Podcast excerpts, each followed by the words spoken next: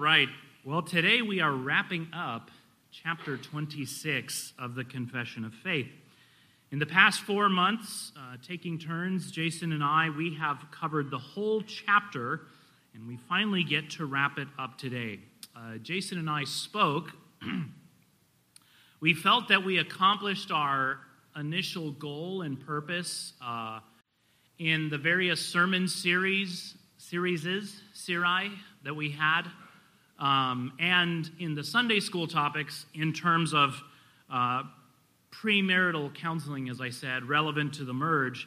And so we feel comfortable with moving on now. We kind of looked at each other and we're like, could we say? I'm sure we could probably say something else, but we figured we were good. So you guys have graduated premarital counseling. Congratulations. Lord willing, next week, Jason is going to begin a series on creeds and confessions, right, Jason? Their use in the church, all that, the history of it, the usefulness of them, the role they play in the church. I am excited to announce I'll be starting a sermon series on the book of Daniel. I have been going through the book of Daniel since like January, and I plan at least to get through the less crazy chapters of chapters 1 through 6. I'll still have more time to study. I still need to do a little bit more study and come to a further conclusion on who that fourth kingdom is, that tricky fourth kingdom. If you know the biblical answer to that, please talk to me. But Lord willing, we'll begin that next week as well. After that, I know Jason wants to start in Matthew, and we figured let's just start again at the top of the confession in chapter 1, okay? But before we do all that, we need to wrap up chapter 26 with a final look at the very end of paragraph 15, a very important section, by no means something to just breeze over. Last week, we looked at what's really the first two-thirds of paragraph 15, which show us, on the one hand, all the kinds of things that an association of churches may and probably ought to deal with. They may deal with difficulties, which we saw are really just kind of intricate, complex matters, perhaps problems that a church has where they don't know the right way to go forward. They may deal with differences. Differences are really more a matter of conflict. They often can be difference of opinions. Furthermore, these issues, these differences or difficulties, on the one hand, might be of a doctrinal nature. It could be anything ranging from a simple, innocent doctrinal question. That happens sometimes in our own associational meetings. Someone will ask kind of a, you might say like a third-tier question. It's not like, was Christ God or anything like that. Something, what do you guys do in this case? What do you think what are your thoughts on this? It may be from that, or it may address heterodoxy and even, at worst, heresy at times. On the other hand, the difficulties and difference might be less of a doctrinal nature and more of a practical nature, having to do with what the confession calls administrations, the administrations of a church. All of these kinds of things an association of churches may and ought to deal with. Furthermore, we saw the potential scope, on the one hand, as well as the effects of the problems that an association might deal with. The scope, it may affect just one church. It may affect all of the churches. Either way, it's fair game. As to its effects, it may be affecting the peace, union, and edification of the churches. As we saw, that's echoing the language really for part of the benefits of an association to promote those kinds of things. So if anything is a hindrance to the peace, union, and edification, it falls within the scope of the prerogatives of an association. Lastly, but very importantly, we saw that an association of churches can examine and evaluate accusations of church censures that are, as the confession says, not according to truth and order. On the one hand, an accusation might be not according to truth. It might not be true. It might not be that someone has done something. There's a misunderstanding or a false accusation. Or it may be that perhaps it was truthful, but it was not done in an orderly manner. Maybe someone was in sin, but they They skipped the first three steps and just jumped to church discipline. They didn't talk to them or something like that. It might be both. In either of these matters, we saw an association may hear the parties involved, weigh the matters, and give their advice. In fact, we read one of my favorite quotes from an association related to this last week. From the South Wales Association, they tell a group of members of a church that has departed the church and charges the church with disorders, they say, "We desire that they would at our said meeting give their reasons unto us why they charge the church with disorders and what those disorders are, where they shall be fully heard and the business discussed and judged in the fear of the Lord according to Scripture and right reason." Right? So there is a channel, there's an outlet, if you will, for grievances where they may be addressed. So any and all of those things, churches holding communion together may consider by sending their messengers who then give advice and report back to the churches. Okay? Were there any questions on that before we move on?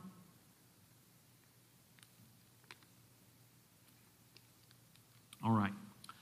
Well, today we're going to look at the last third of paragraph 15, which begins with the word howbeit. Howbeit. We don't use that word too much these days, howbeit. This third section of paragraph 15 is meant to give some clarification to what went before it, as far as the kinds of things that an association may deal with and how they are to be dealt with. And it seeks to give a very important clarification, namely, that in all those things, how are we to not only understand what an association is doing in terms of church power, but especially what they are not doing? What that does not mean when all of that thing of the messengers coming together, what do we not mean by that? Paragraph 15 really seeks to explain that.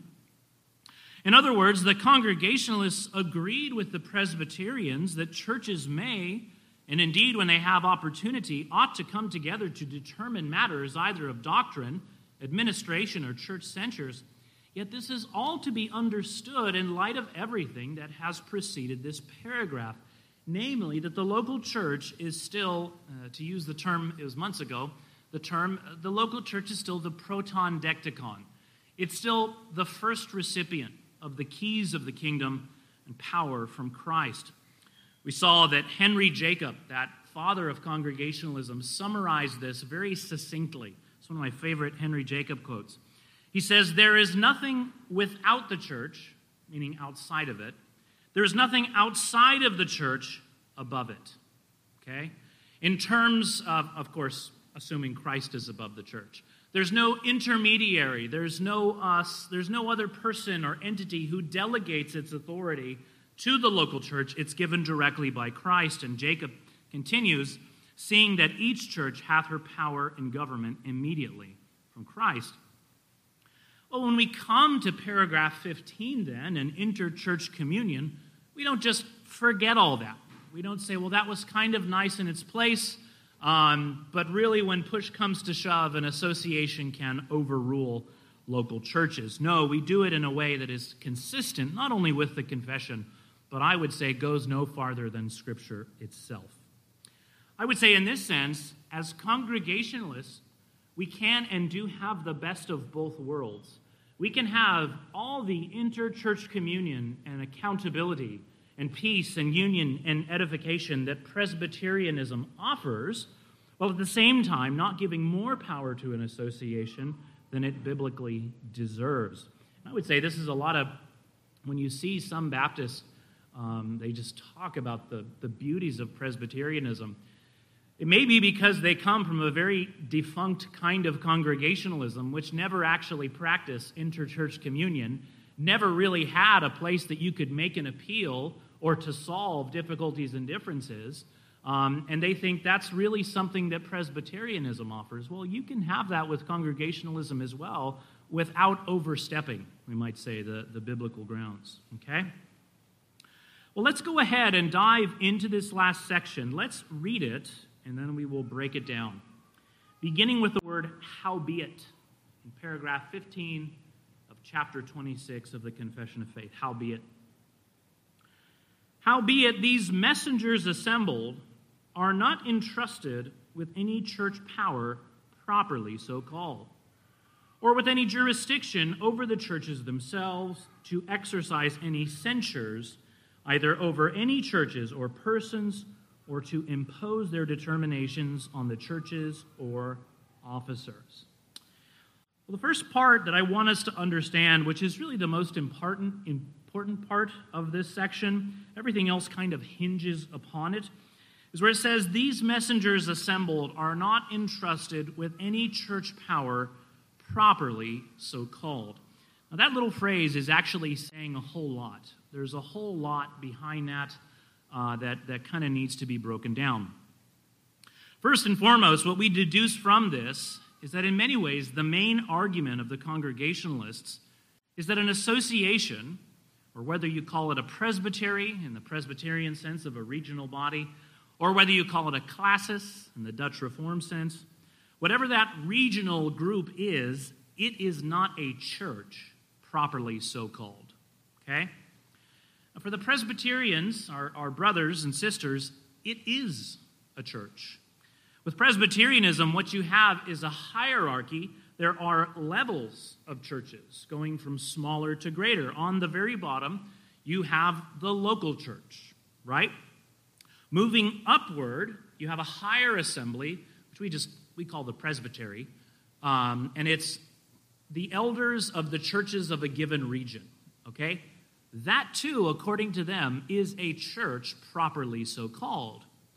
You can go up even more to the General Assembly. This too, according to them, is a church properly so-called. You even hear it in their denominational names. It's not the Orthodox Presbyterian churches, it's the Orthodox Presbyterian Church as a whole. It's the Presbyterian Church of America, or even the Kirk of Scotland. The Kirk refers to the whole thing. In fact, to demonstrate this, you may not know this, when I first heard this, I am still a little scandalized by this. For example, the OPC met, their General Assembly met a few weeks ago. They partake of the Lord's Supper when they come together, because in their minds, this is a church. I see some eyebrows going up. Yeah, that's how I feel about that too.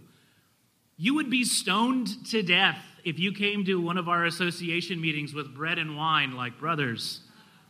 That is a church ordinance. We are not a church. But they say they are a church, okay? Therefore, they argue they have church power properly so called, right? They can undo censures of lower courts, or they can uphold them. They can impose censures upon churches. They have church power, and therefore the greater has rule over the lower, okay? Now, interestingly, this is different in a lot of ways from the continental Reformed tradition. Sometimes you'll hear of historians, they're probably Presbyterian historians, they speak of John Calvin as the founder of Presbyterianism. Well, that's not really true. There's definitely some connections there.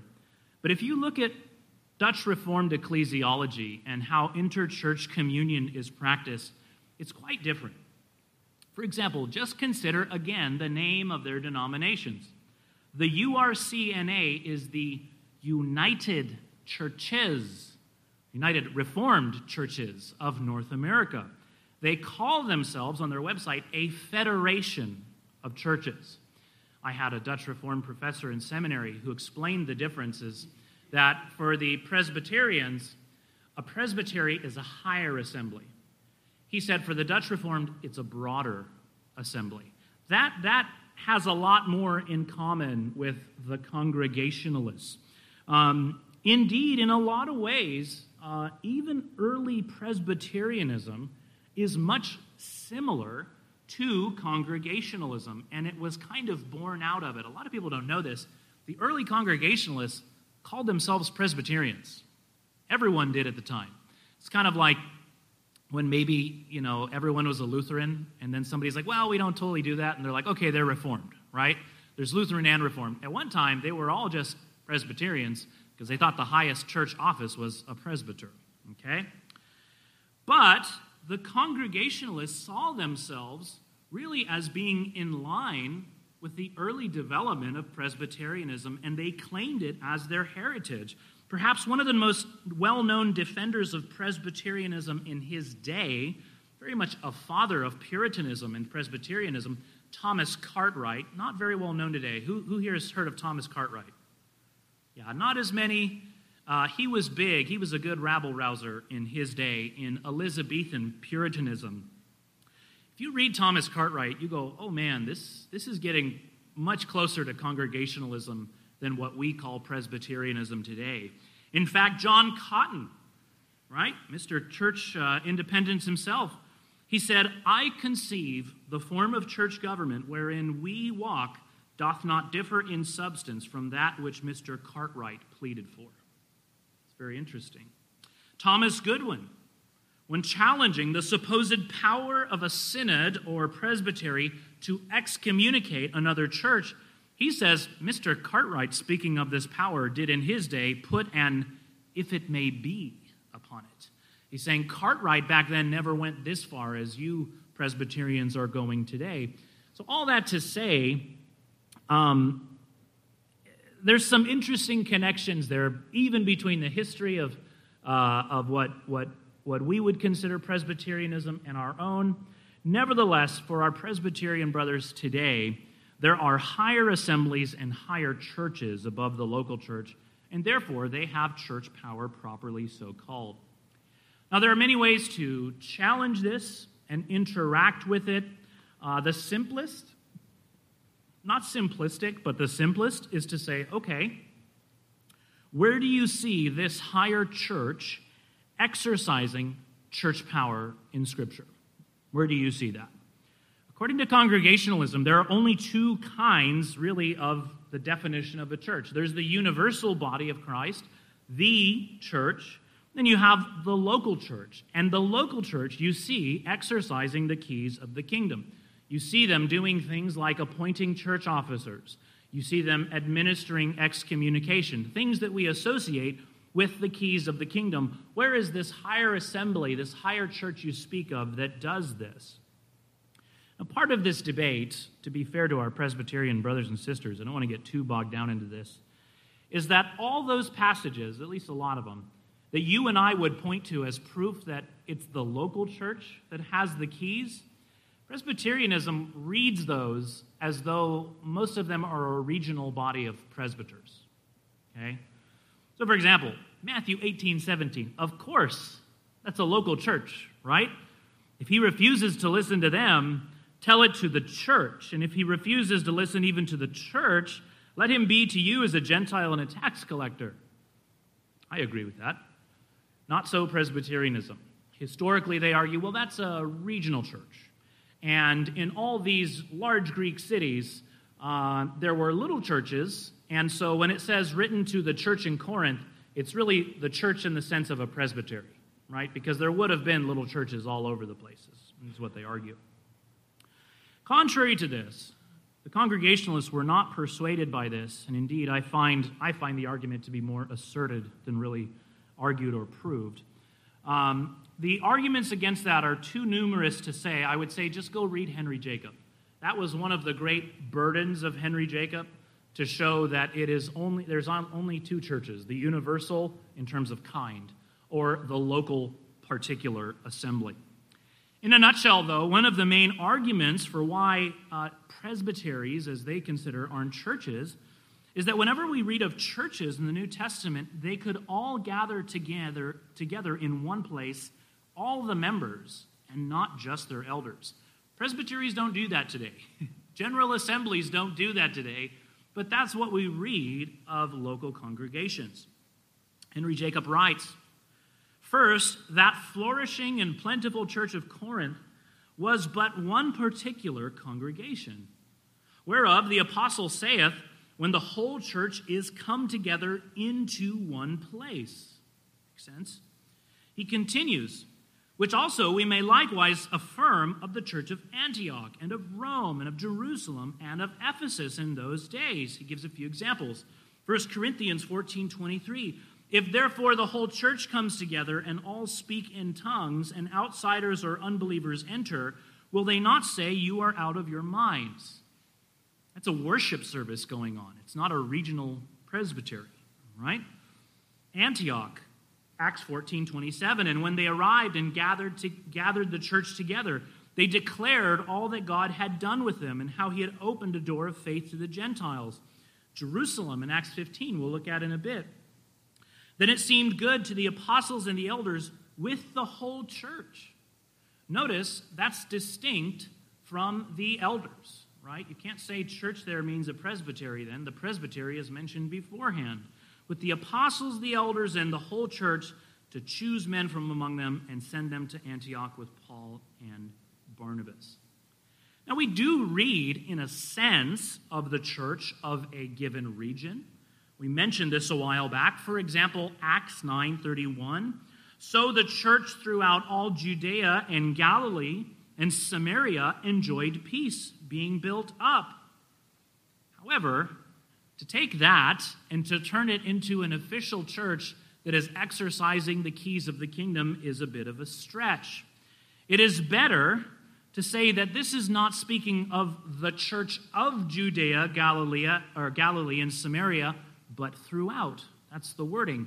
And in fact, I find it interesting, there's an old gloss that reads churches. You almost get the impression that they're like, well, that's not a church. These would be the churches that do that, right? Thomas Goodwin explains, he says, we acknowledge that the visible saints in a kingdom or in a city may be called the church as bearing the respect or consideration or notion of the mystical universal church, as every part of a body of water bears the name of the whole, right? So there is that part of the universal body of Christ that we may speak of in China. We may say, Lord, bless your church in China. We don't necessarily mean by that one whole denomination exercising the keys of the kingdom. We're referring to a portion of the universal body of Christ that resides in that area, or as Goodwin says, I really like it, every part of a body of water is called by its name. If you were to go to, whatever these crocodile, alligator-infested waters are around here, you would go here, and then you move over 15 feet. You've not gone to a new lake. It's still the same lake, right? It's a different section of it. It resides, the water resides in different parts, okay? So it is in a sense, a church, but not properly so-called.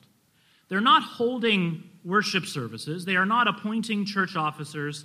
They are not using church censures, nor are they administering the sacraments.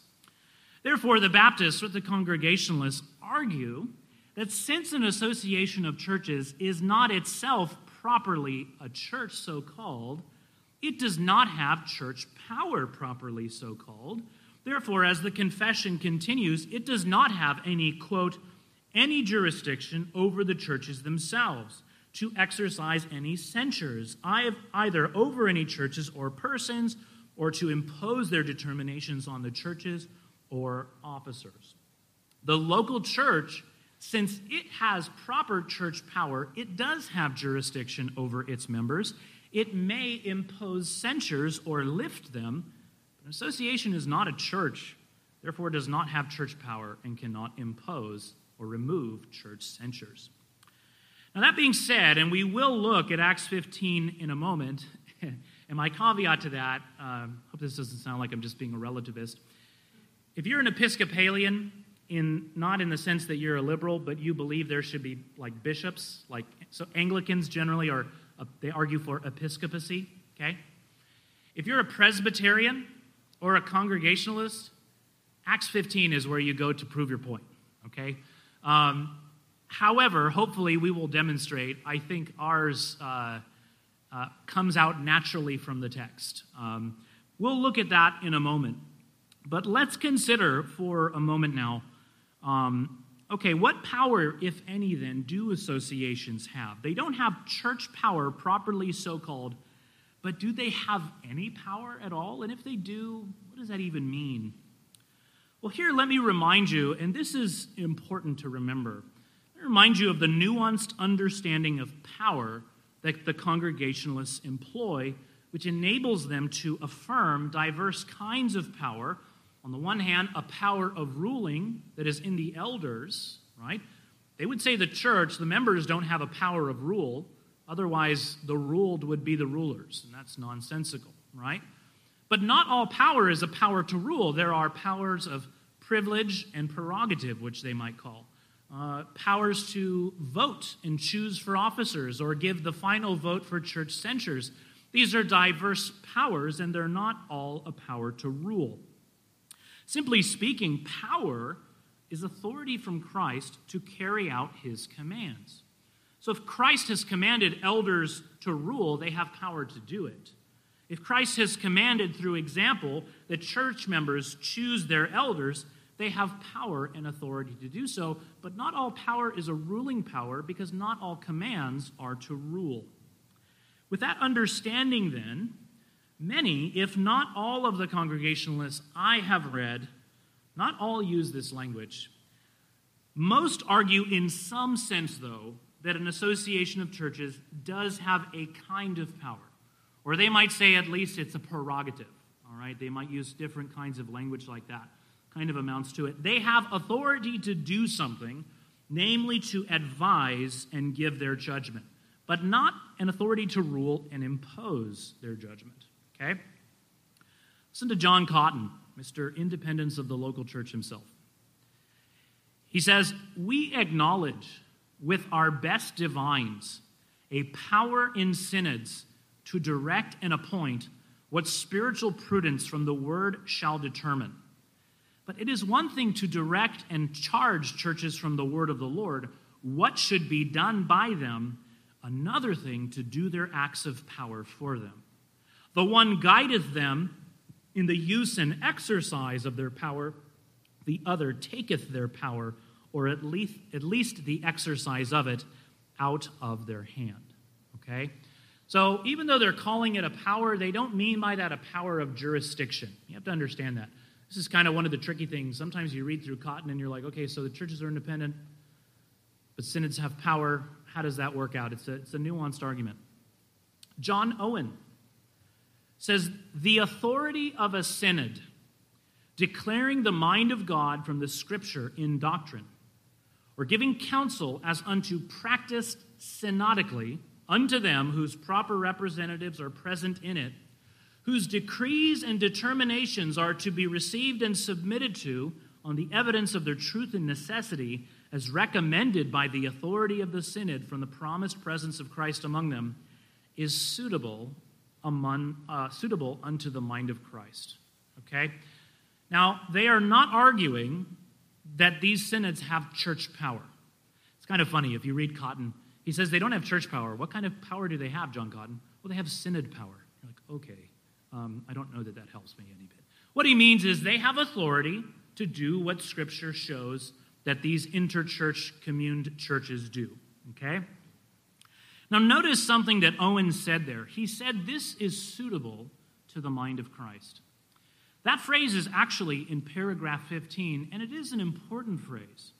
If you notice, it says, "It is according to the mind of Christ that many churches holding communion together do by their messengers meet to consider and give their advice in or about the matter in difference to be reported to all the churches concerned."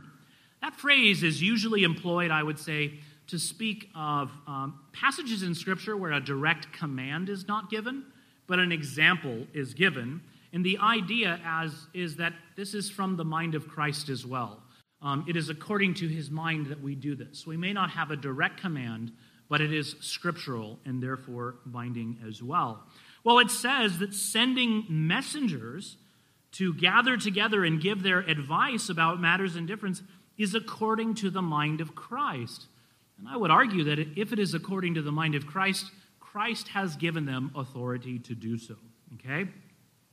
However, this is simply a power to advise. The messengers may determine a matter from the Word of God and then give their counsel, but they do not have power to enforce their counsel. Henry Jacob says, "Here we do humbly entreat that we may not be so interpreted, as if we disclaimed all sorts of synods. It is the ruling and not the deliberative and persuasive synod which we accept against.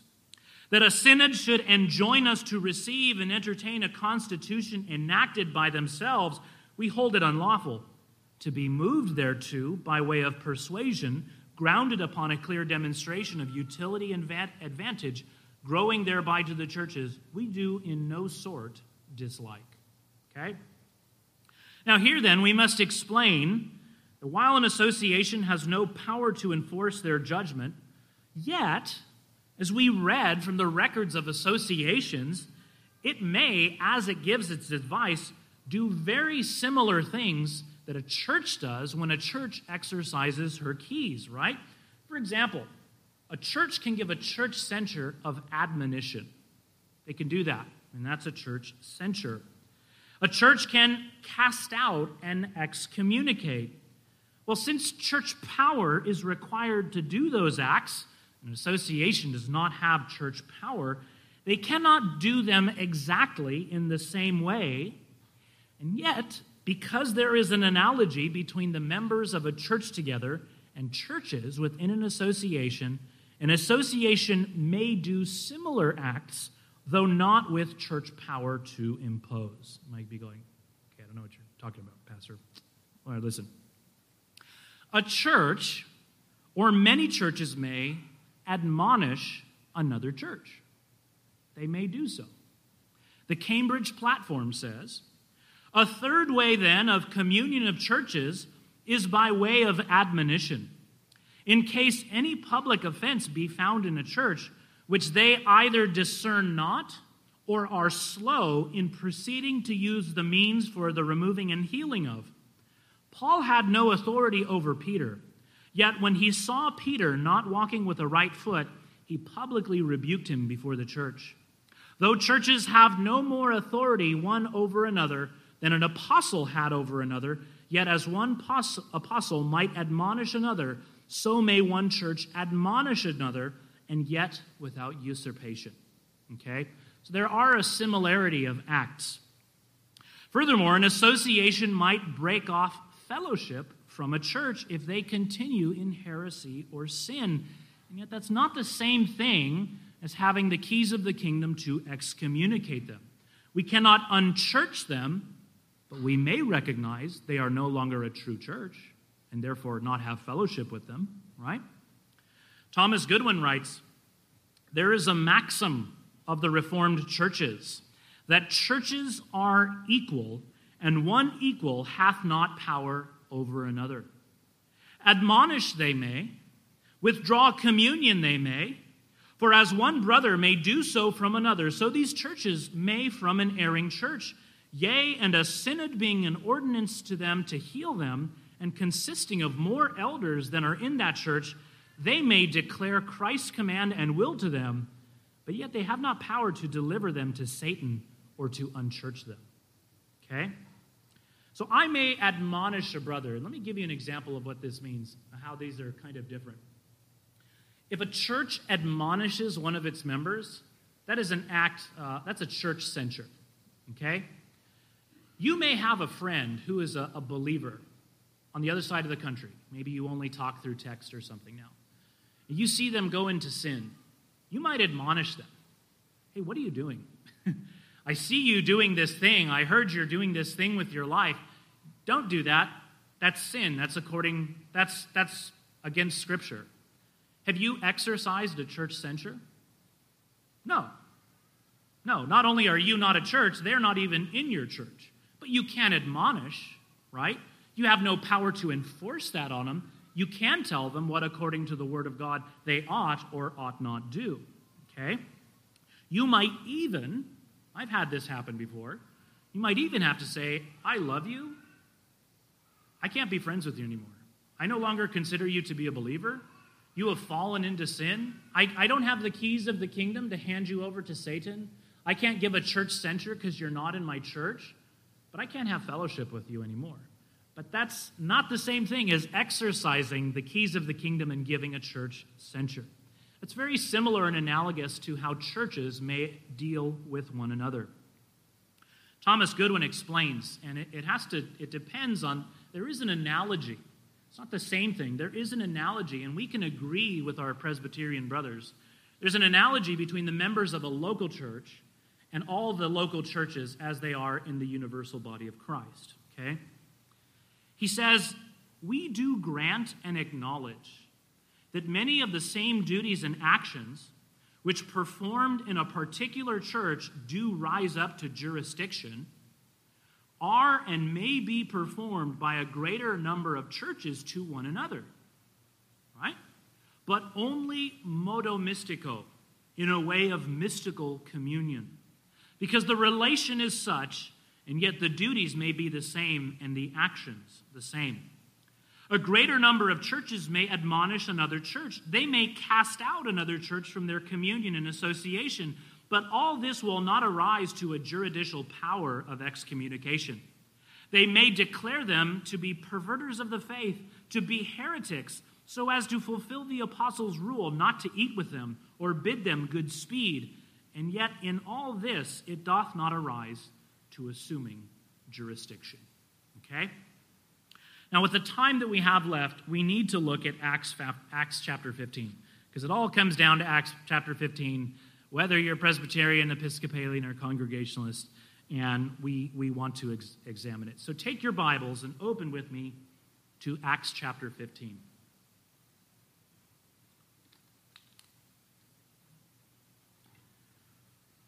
What we have here is really a pattern, and just so you know, I've been using the word synod. If you don't know what a synod is, the Savoy Platform of Polity retains the word synod. Baptists don't, although I don't think you should read a whole lot into that.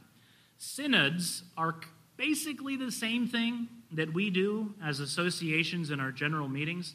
They tend to be more occasional, though.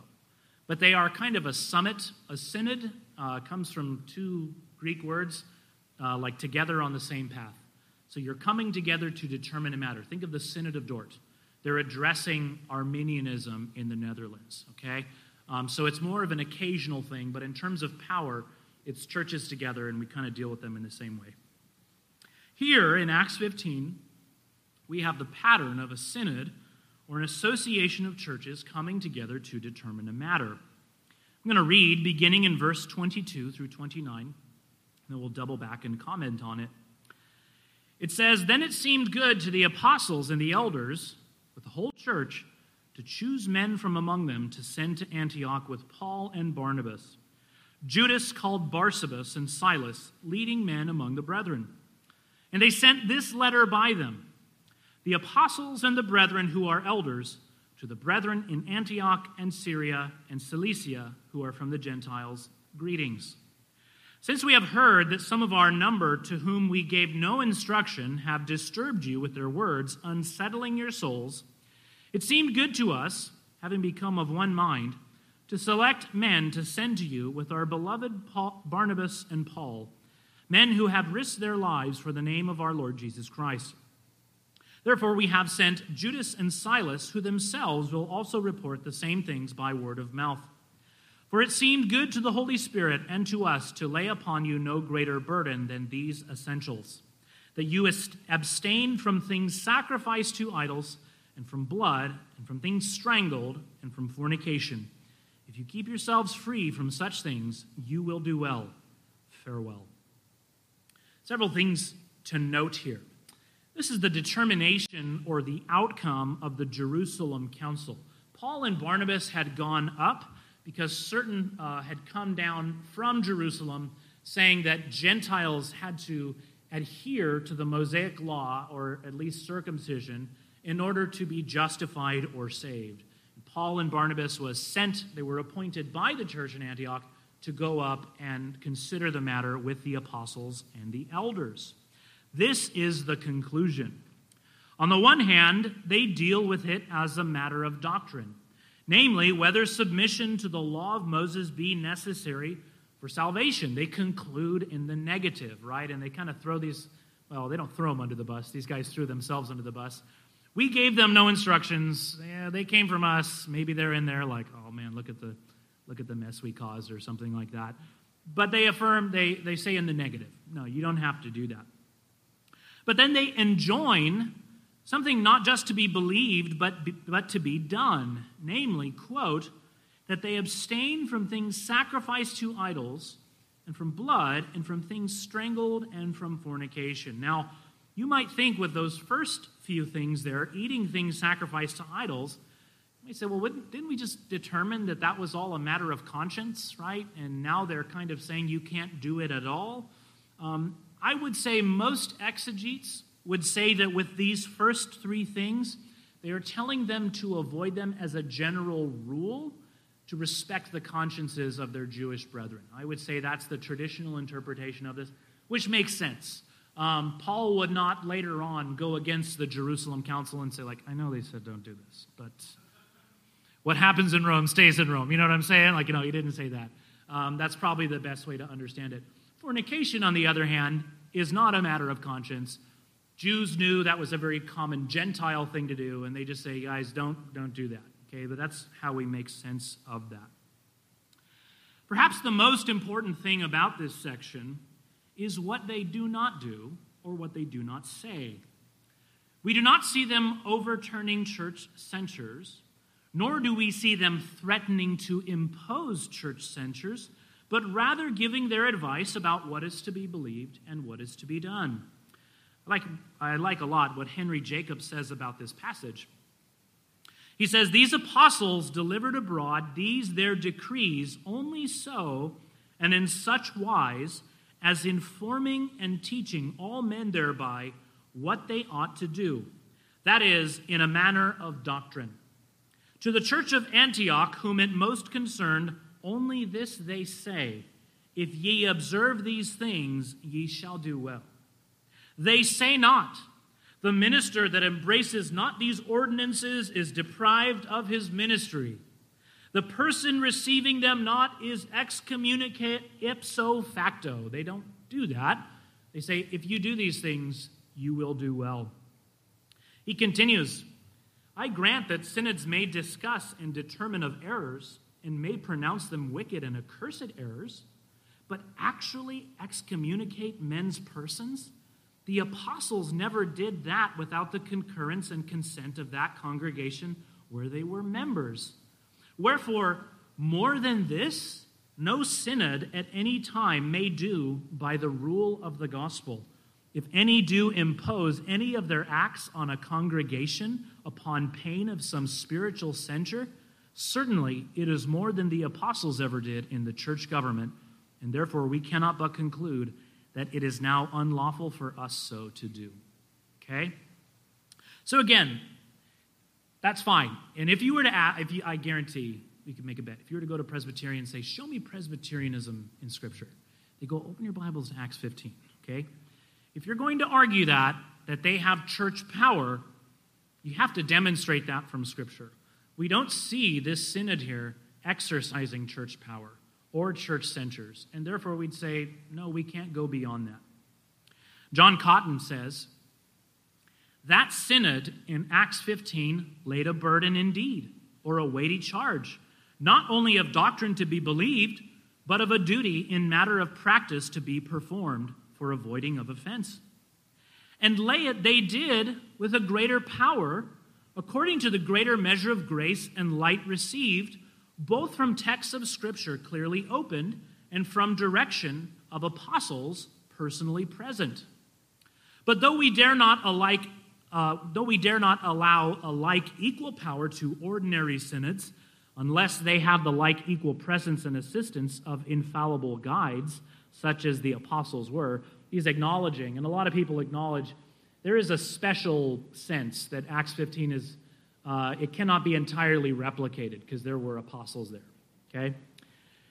He says, yet our congregational way doth easily allow the like power to the like orderly synods so far forth that when they have cleared from the Scriptures any doubtful point of doctrine or practice to be of necessary observation, they will readily submit as to a counsel and command of God, both from the Word and the Word dispensed in the way of an ordinance. But it is one thing to direct and charge churches from the word of the Lord, what should be done by them, another thing to do their acts of power for them. The one guideth them in the use and exercise of their power, the other taketh their power, or at least the exercise, out of their hand, which is more than the pattern of synods in Acts 15 doth hold forth. Really, all that is what we as Baptists practiced. They had no problem admonishing people. They even admonished churches at times. They advised them, hey, we think you ought to put this person under discipline. We read in the case of the Midlands Association, writing to the Bromsgrove Church, of a certain brother, they say, in our opinion, he ought to pass under the severest church censure. They don't have problems doing that because they're advising them. They do not say, we cast this brother out. At other times, if they don't repent, they have no problem breaking off fellowship from some. We read the South Wales Association, they said of certain disorderly persons, and in case they will not hearken to this our advice, we will at our next meeting with one consent declare against and disown them. What they do not do is impose church censures. They don't have the power to do so. And even Thomas Goodwin says, and does God give power to do what can't even be done? No, you can't. They can give their advice, and that fits the apostolic pattern in Acts chapter 15. Let me just say this here again to encourage you. We talked before of kind of these doom and gloom assessments of congregationalism on behalf of our Presbyterian brothers and sisters. And if you don't have the power to impose censures, everyone does what is right in their own eyes, and you're like, you had to quote the book of Judges to describe congregationalism, didn't you, right? There was no Presbyterianism in the land. Everyone did what was right in their own eyes. That is not true historically, either in terms of congregationalism or Presbyterianism, okay? As I said, be encouraged. It is very rare to read of an association giving their advice. They're not saying, and if you don't listen to us, we're going to excommunicate you. Giving their advice, it's very rare for people to not listen to that. It is an adequate means given by Christ to remedy and heal divisions and to deal with difficulties and differences. And really, it should not surprise us that if we go no further than the word of Christ, it will bring about all these things that it is effective, okay?